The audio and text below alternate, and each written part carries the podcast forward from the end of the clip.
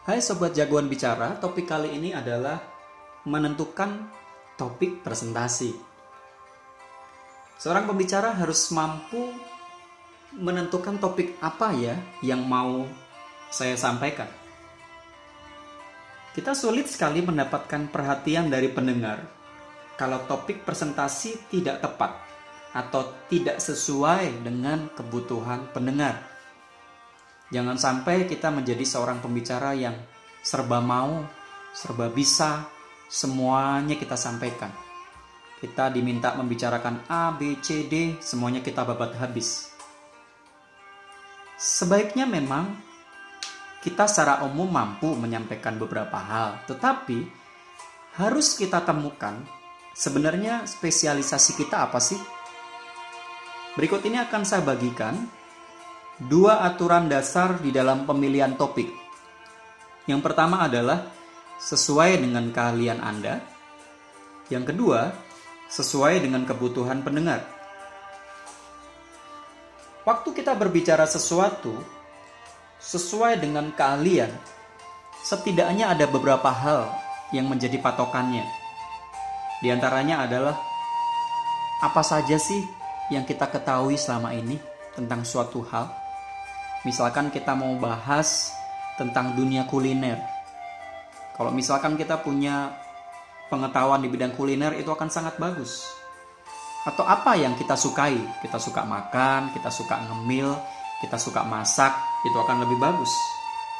Atau apa yang kita pedulikan atau pikirkan? Sebagai contoh, kita kadang-kadang peduli sama orang-orang di luar sana yang membutuhkan makanan, orang-orang miskin yang untuk makan saja susah itu bisa menjadi salah satu topik menarik yang kita bisa kupas. Atau apa saja pengalaman kita. Dari beberapa hal itu, kita akan semakin mengerti, oh kalian saya di bidang apa ya? Pada waktu kita menemukan spesialisasi kita di bidang tertentu, maka kita akan menyampaikan dengan segenap hati. Kenapa? Karena kita menguasai.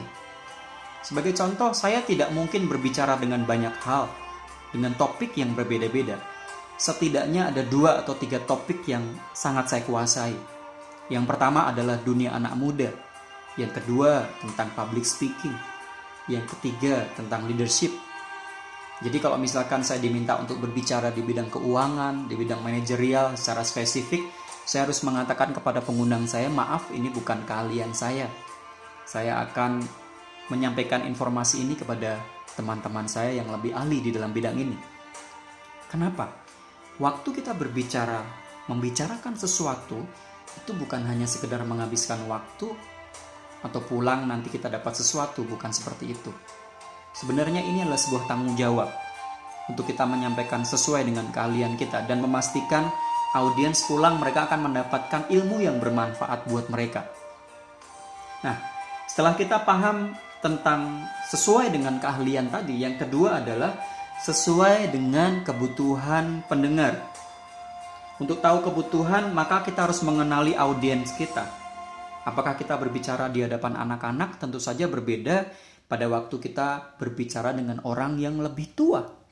Sebagai contoh, kita mendapatkan kesempatan untuk kita berbicara di hadapan anak-anak yang usianya di bawah 6 tahun misalnya. Tentu saja kita harus menggunakan gaya yang lebih ekspresif. Adik-adik semua, hari ini kakak mau menyampaikan sesuatu yang sangat menarik berjudul asiknya makan es krim. Wah. Dan itu dengan penuh antusias dengan bahasa tubuh yang mendukung. Tapi beda dong kalau kita berhadapan dengan orang-orang yang di atas 40 tahun kita nggak mungkin dengan gaya seperti itu.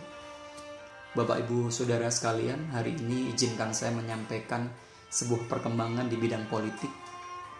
Beda banget.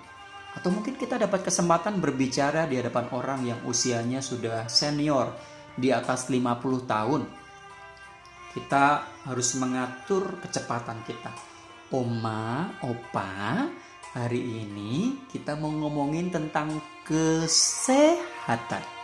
Dan kadang-kadang waktu kita berbicara seperti itu pun ada oma atau opa yang angkat tangan hah hah ngomong apa nggak kedengeran jadi jelas kita harus mampu menentukan topik dengan kedua hal itu yaitu sesuai dengan keahlian dan sesuai dengan kebutuhan pendengar kita.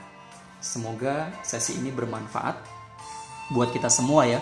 Sukses buat kita semua. Saya Andreas Agus dari Jagoan Bicara.